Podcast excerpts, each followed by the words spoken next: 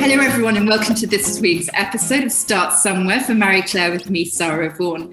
And this week, I'm joined by an, just an amazing woman who's become a kind of friend and, and confident, and we've swapped all sorts of kind of ideas and sustainability stories in the past weeks. And her name is Saya El Mishri. Hi, Saya, how are you? Hi, Sarah. I'm, I am well, thank you. Uh, yeah, I'm doing all well today. Thank you so much for having me. I feel very honored.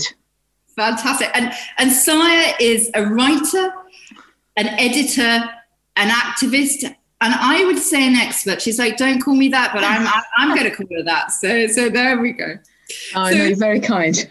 oh, well, no, you're absolutely fascinating, and I know everyone's going to really enjoy listening to you. So, Saya, as you know, we start this podcast with with asking you kind of how and where you grew up and what your early influences in life were. Yeah, sure. So yeah, um, so yeah, where I where I grew up. So originally, I am Arab. So I'm from Libya, which is like based in North Africa. It's the neighboring country of Egypt because people always get confused with with them. Uh, but yeah, like I I am Libyan, but I grew up in Sweden, um, and you know I spent like from when I was literally like a little little kid in Sweden. I, I grew up there. It was my home where I lived in Gothenburg.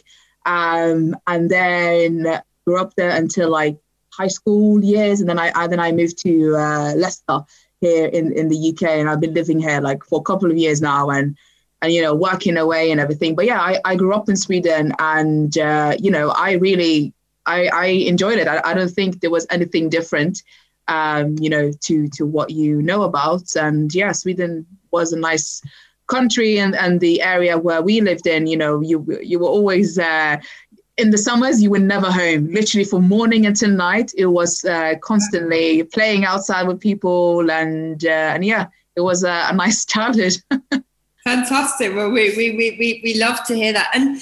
And you started to become passionate about kind of fashion and, and, and all things sustainability at quite an early age. I mean, you, I mean, like you're still at an early age. Let's face. yeah, yeah, no, I did because I guess like obviously like you know living right now in the UK and living in Sweden, it was a bit of a culture shock because in Sweden everything is feels much cleaner.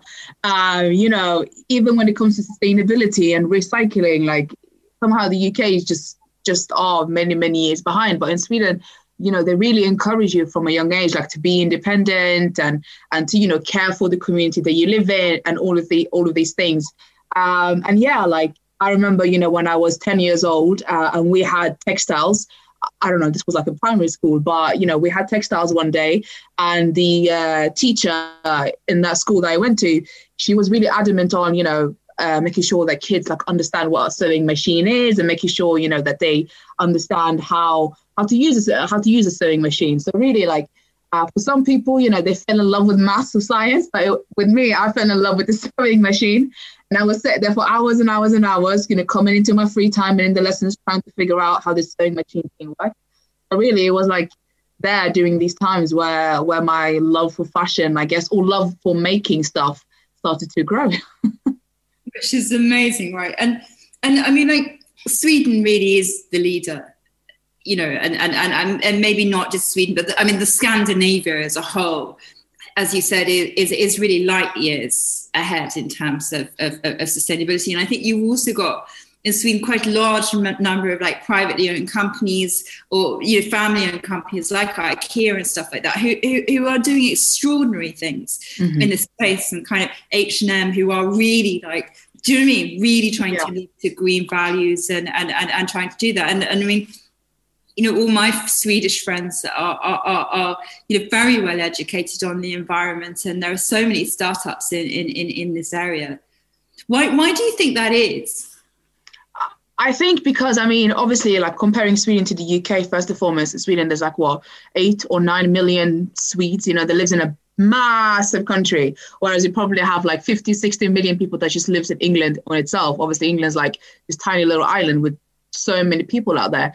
Um, so obviously, like even when you look at how students are being taught in classrooms, like I was very surprised when I first came here, you know, here in the UK, and I was you know, enrolled into A levels, there were like literally 30 or, or 35 kids in one classroom. Whereas in Sweden, you were literally like 17 or 18 maximum. Do you know what I mean? So obviously, when it comes to learning, it's very, very different to how you would absorb the information because you have more one-to-one time with the, uh, you know, with the, with the teacher, and and you have more time to really like immerse yourself in the lesson and the in the knowledge. So they're very key on like you do things, you know, independently, but you also like don't be afraid to challenge yourself extra. So really like Sweden presents those opportunities, I guess, from a very young age and always always makes you think of, okay, I need to do this, this, this. And obviously it depends on, you know, how you take that information further and go with it. so there you are, you land in the UK doing A levels into the English kind of school system. Which, yeah. which must have been quite a quite a shock. Um, and you know, there you are kind of really thinking, wow, that, you know, compared to Sweden, you know, this, the UK is, is unfortunately behind, you know, in, in terms of kind of sustainability and understanding the impact. So, you know, how you know was there a precise moment where you kind of discovered your your if you like your purpose or or, or, or was it kind of a moving target for you yeah no i think like i I sort of knew, you know, from from the age of seven that I wanted to be independent with myself and my life, and that I wanted to do something, you know, whether I wanted to be an entrepreneur or a businesswoman. I know I had those crazy thoughts when I was seven years old, but but I, I just wanted to do something meaningful, but I wasn't really quite sure what that was. So um, and then obviously, you know, you tend to grow up and tend to live, and then you tend to do different things. And I somehow I just really like the idea of being creative. You know, for me, creativity means that you know you you don't just sit down and do something like you're actively you know moving yourself you're talking to people you know you're you're very practical and on your feet and that's something that i like. And but also mother you know my main purpose in life is trying like how can you use your creativity for uh for justice and not necessarily for profit? You know that's that's something that that i'm very key on. It's it's like how I mean, it's great that someone knows all this information, but at the same time, if you're the only one that knows it and no one else is benefiting from it, you know, it doesn't really make sense that you absorb it. So, so yeah. But I guess you know, by by going back to your question about when I found life's purpose, I think, um, you know, living in Sweden was was an experience in itself, an experience that had a lot of challenges, but it's sort of those challenges from when I was a young age that I faced. Uh, you know, that that includes you know, it's where you, where you live is not as representative as it should have been. I can only talk about from my own experiences, but I was really adamant on changing that. I was like, no, like I want to work someplace and and you know feel that I am represented in the society, you know, that everyone is talking about. But I wasn't quite sure how to do that. But in a way, by me doing fashion and textiles, you know, really like I was given the opportunity, you know, where I can use my own hands and my mind trying to create something and still be in the pursuit of that, like in the uh, in the pursuit of creating something that I think you know would have helped me to change my life. yeah, which is amazing, and and, and I mean, you, you you know, you really are such an activist, and and and you're you know you're part of a, a, a kind of young sort of like Gen Z movement to really make fashion more sustainable, which is wonderful, but. I mean, as you and I have discussed, and this is really, you know, where where I'd love to focus is is you know fashion is also quite limited and mm-hmm. and and you know you've had your own kind of challenges like you know shopping for yourself you know and and, and, yeah. and actually finding clothes to wear and and and you know this is something i find so fascinating you because you know i'm lucky enough to have have have you know um you know visited you know quite a lot of countries in the middle east and and i yeah. i worked lived for a time in, in Turkey, you know, to really see the kind of real challenges that women faced in terms of kind of what they actually wore, you know, to, to work and outside of, of, of, of, of, of the home. And, and you know, I find that absolutely fascinating. So, love to tell you know, for you to to kind of tell us a bit about about what the challenges really are, because I'm not sure everyone understands them. Yeah, of course. No, definitely. So, you know, like given my cultural, uh, different, like my, given my cultural experiences of, you know, uh, myself wearing the scarf and live, being and living in different countries, you know, like I grew up in an era, in an era where, where modest fashion wasn't really a thing. Mm. Uh, literally in the 2005, 2006, 2007, like in the high street of Sweden where I used to live, um, you you wouldn't have anything modest. Um, and I think pe- people sometimes get confused what modesty is uh, in its simplest form, modest fashion just means that garments are a bit more loose fitted, you know, you know, and they tend to observe like rather than a quarter sleeve, can you increase a couple of centimeters and make it, you know, length to the wrist and to the ankles, you know, when it comes to trousers or dresses. But also somehow when it comes to modesty, it, it has been associated with a specific religion and a specific kind of people, right? So uh, yeah, and, and it's I don't know why that is because you know if you're Muslim and you're a woman and you want to wear modest clothes, totally fine. But there's also other women out there, you know, Western women in America. She might not believe in anything, but she still want to wear pieces that are modest to her. Uh, but somehow modest fashion has just been associated to a certain culture and certain religion, to a certain niche, and I think that's where the issues, you know, sort of uh, lies uh, because people are not quite sure how to define it, and and they think they can just somehow use the misunderstanding and turn it into something that doesn't turn out great and without really understanding what it actually means. yeah, and, and you know, I think I, I mean I was really lucky in, in my work that you know we actually sat down with women and went into their homes and actually had conversations and re- you know really got it kind of the information firsthand and formed yeah. real kind of relationships and i think I think people are really, you know, in those positions in companies are really, really afraid of offending anyone or getting it wrong. But but then they're not having the dialogue either, and they're not actually meeting meeting meeting the needs. Mm-hmm. Yeah, yeah, I think so. I think you know, it's it starts off with you have to be at a comfortable place really where you can talk to people about it. Like there is nothing wrong with saying i do not know how to do it. But where where the wrong comes in is is when you go with those wrong assumptions trying to you know release a collection that's not really right that that you just go with your assumptions. So there's nothing wrong you know if you're a company um, you, know, you, you want to release a modest collection but if you're not quite sure how to do that then i think you know there's nothing wrong with with uh, having people that understands you know the cultural differences and having them to explain it to you. Like i wrote an article uh, for Eco-Age that came out in december last year i think it was you know sort of a title like modest collection of faux pas on the past. Because really i found out like uh, you know the muslim pound like the like the black pound you know it's worth billions and billions and billions of pounds. Um, and it's a real opportunity for retailers brands companies you know to really capitalize on right. this thing exactly like come on guys there is you know financial incentive you know for you to capitalize on it but you have to make sure that how you capitalize on it you have to make sure you get the market right.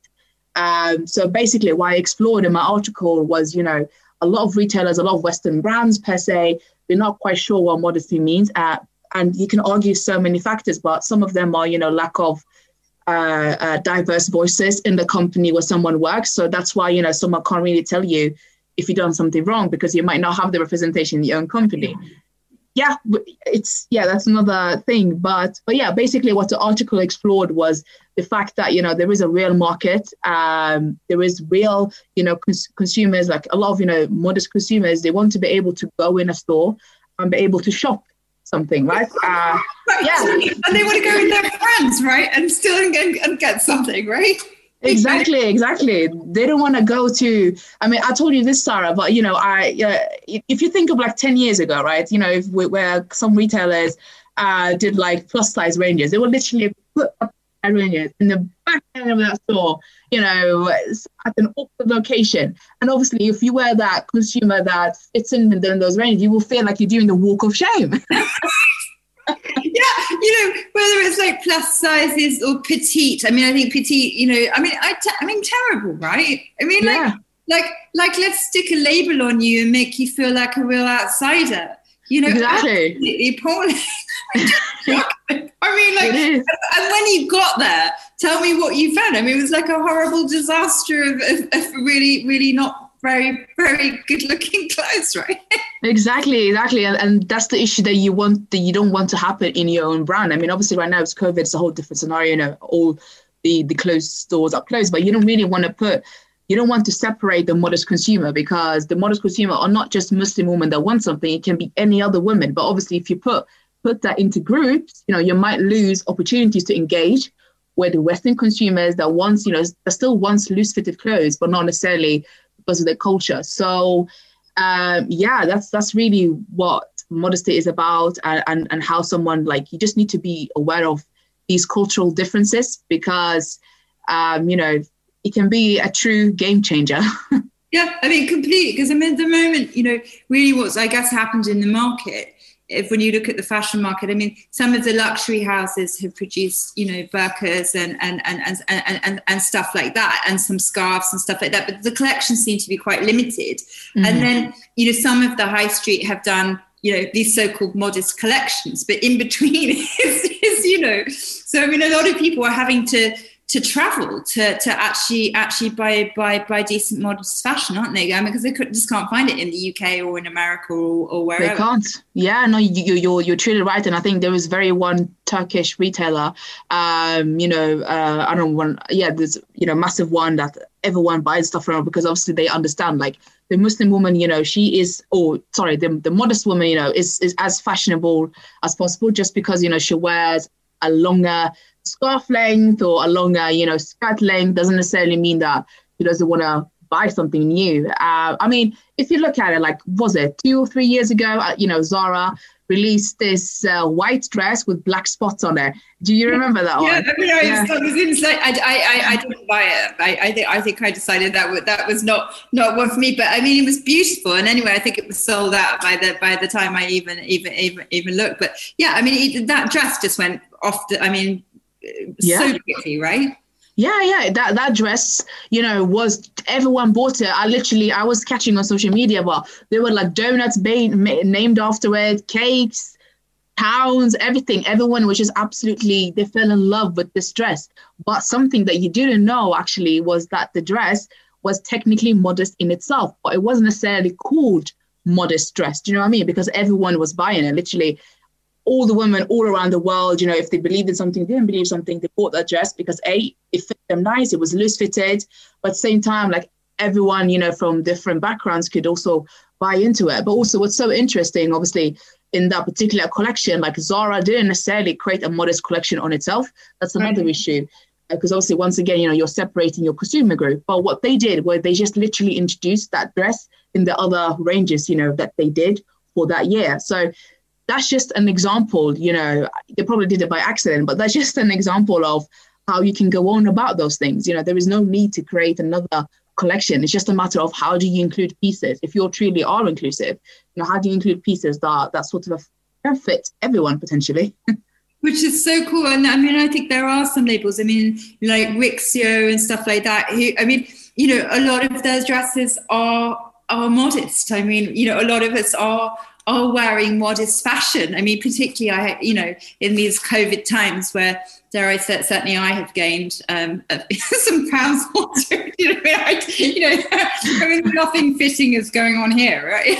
you know, yeah. so, so they're very forgiving as well. But you know, I, I, you know, I think also, you know, people don't necessarily want to wear things which are tight fitting, body forming, and stuff like that. You know, people want to have that choice to wear, you know, beautiful clothes that that that, that are made sustainably, that that um, you know, that that that that, that are yeah. beautiful. Yeah. Yeah, absolutely. People want to be able to go somewhere, you know, walk somewhere, go into a shop and feel like they can at least buy something, you know, that is loose fitted to them, but not necessarily having it labeled as modesty, you know, do you know what I mean? Because once again, that puts you into into a group that you subconsciously might not think of. But but you know, there is I think there is real opportunities. But once again, it boils down to, you know, can you as a brand, you know, get that market right? And can you truly understand the challenges? Because once again, like how a Middle Eastern consumer shops might be very different to how someone in the UK might shop.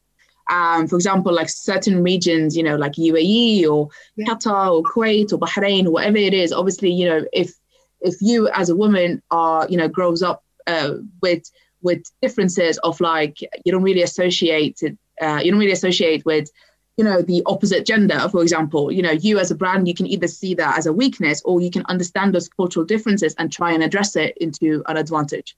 You know what i mean? So that's another aspect once again you know that you need to consider. And i think that really understands by having a diverse workforce or at least you have someone there that can explain these to you. Because i guess if you haven't really lived anywhere else except the UK or whatever it is, and you you you just you know associate yourself with your sector friends and your sector groups or your work colleagues, and you you don't, you don't really understand this foreign concept, and I'm I am quoting here, but um, I totally understand where the lack of awareness might come from. But at the same time, we live in this amazing digital age, and you know, you can definitely hire a consultant, hire someone like, like you, an expert like you, who, who who really knows what they're talking about, to to really help. And and and and I. I just think that's such a, a, you know an amazing idea to help you know help companies navigate this because I think they are you know really you know quite stressed about getting this right and don't want to offend and you know yeah. in a sense by not kind of diving in and really embracing it and having those very real conversations they as we said earlier they kind of stand outside it and and and they, and they don't get it right because because they haven't gone there Exactly, exactly, and and you know they haven't got it right, you know, because of they might not understand it. And uh, I think you know the first bravest thing that someone can ever do is you take the things that you don't understand and you break them into things, and you try and find ways of how you know you can understand it. I'm not saying obviously you have to go to a whole different country and live there for one year, you know, do the whole eat, pray, love kind of thing. Although that would be amazing. Yeah. um, but you know there are ways where you can just include people in this conversation and have them break down uh, you know opportunities to you of how you can go on about it because you know if you get this market right everyone will win. You know you will have more customers coming in you as a brand will grow and stuff like that but you have to understand there are obstacles that you have to figure out how to solve them. Yeah yeah too true. And i think you know be really helpful i'd love to hear sir you know we always kind of like wrap this podcast up with with what people's kind of top tips are, uh, you know, to start somewhere. So, you know, for those companies and and people who are thinking about kind of like, you know, this is something you want to address, you know, and and, and really make sure that they are being more inclusive in their collections. You know, wh- where do they start, and what are the things that they should really consider? Well, I think you know first and foremost, uh, see what what is the aim of you know if your aim is to release this collection that you want to attract more modest consumers, that's a fantastic goal to have in mind. But what is it they actually want to solve, right? So you have to bear in mind, you know, each of their consumers' lifestyle into account and how will they like what are the things that would attract them, um, you know, and and if you're coming up with more question marks than answers and you feel confused and stuff like that, you know, take that as a sign, a sign that you should do better and a sign that you should hire someone else, or unless there's someone else in the company, you know, that works with you that can explain those things in a very, very clear communication kind of way, no fancy word, no fancy language, explain why, you know, those are things on issue and how you can, you know, uh, uh, go on about it in a clear way. I think I think that will be a good starting point. And if you don't have that person in in your in your team, you know, definitely look into ways where you can outsource and then you can do it. But I think something here that's very fundamental that companies or fashion brands have to take into account is you have to understand what modesty means and you have to understand that you can't just have like a kaftan in a in a modest collection because kaftan is traditionally part of Moroccan culture and that's not really what you know this whole oriental image thing is so sorry i'm going off topic no, no, no, no, i think it's very true and i think people need to hear this because you and i have talked about the kaftan yeah. before and it's like that's not modest yeah yeah it's just once again it's like taking something part of a culture slapping on a dress and calling it modest and sorry to you know be very honest about it but it's just it's just uh you just need to have someone there that can be honest about things uh, because you know to develop a collection takes months and months and months of work. So obviously if you set the foundations straight from the very beginning oh my god you're going to have such a successful launch. So yeah those will be my top tips. They're fantastic. And how big is the modest market? Do you do you have a kind of idea of the, the size of it? Well in my article i referenced from like the muslim council of britain and they said it's it's a, a billion pound worth of industry, literally billion worth of pound, you know.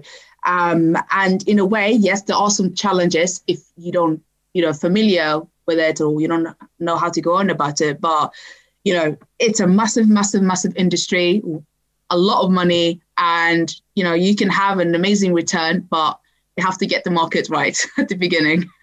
So look, there is a great challenge for the fashion industry. You're missing out on this extraordinarily large market, you know, where yeah. you can actually really be helpful because you're solving a problem, you know, because people are really struggling to find clothes to wear. So it's kind of like, here's a challenge. Please make your fashion sustainable. you know, yeah. at the same time. So so it's you know, uh, and, and and make it ethically, but really do kind of you know consider about you know serving this market and serving and serving it serving it well. And I, I, I think it could be absolutely transformational and and and, and not have this angst um, you know trying for people trying to find things to wear. I mean it's it's ridiculous in this day and age you know where where people are struggling to find things that they they want to enjoy wearing Absolutely, absolutely. I think people, you know, still want to go to the high street. I mean, hopefully once things opens up again, but you know, they want to be able to walk somewhere with their friends and have that sort of, uh, you know, socialization that happens, and be able to walk somewhere and feel amazing, and they can buy it. So, you know, that opportunity definitely exists, and it's only going to grow, grow increasingly. I mean, look at, you know, from ten years ago and how social media has grown, and it has introduced all of these other. Uh, modest influencers. You know, whether or not you agree with influencer marketing is a whole different point. But you know, it has provided with with the Muslim, not the Muslim, sorry, but like the it has provided opportunities where the modest women can be heard. But most importantly, where a market has opened up just for her. You know, whether it's across in makeup, lifestyle, fashion, you know, it's it's ex- extraordinary. It has never really happened or disrupt, disrupted the industry that way. So that's just an example. But you know, I guess it's it's all about how do you go on about uh, ident- identifying that and and yeah, yeah. And, and you can look at the success of something like Huda Beauty. I mean, which has come yeah. I mean, like unbelievable, right? I mean, extraordinary. So I mean, like, you know, someone can do the same in fashion. I mean, that's the invitation. So, so absolutely, please, please step up to the plate. um, Saya, it's been such a delight, um, you know, having you um, with me this week. I'm, I'm so grateful for you um, for, for, for, joining and talking about this topic. And you know, if people want to get hold of you, how do they do that? Um, yeah, no, you can find me on Twitter or you can find me on uh, LinkedIn. Um, yeah, feel free to connect with me there, send me a message, and and yeah, we can we can talk talk further. Fantastic. Well, you know, this is the woman who can really advise you on, on getting this right. So uh, we'll make sure that we'll put her uh, her, her um, social media feeds out on our um, when we promote this. But thank you so much for joining me. It's been such a pleasure, and take enormous care. And can't wait to uh, maybe interview you again when we've got several labels out there who are who are doing amazing things in this area. Absolutely. Thank you for having me, Sarah.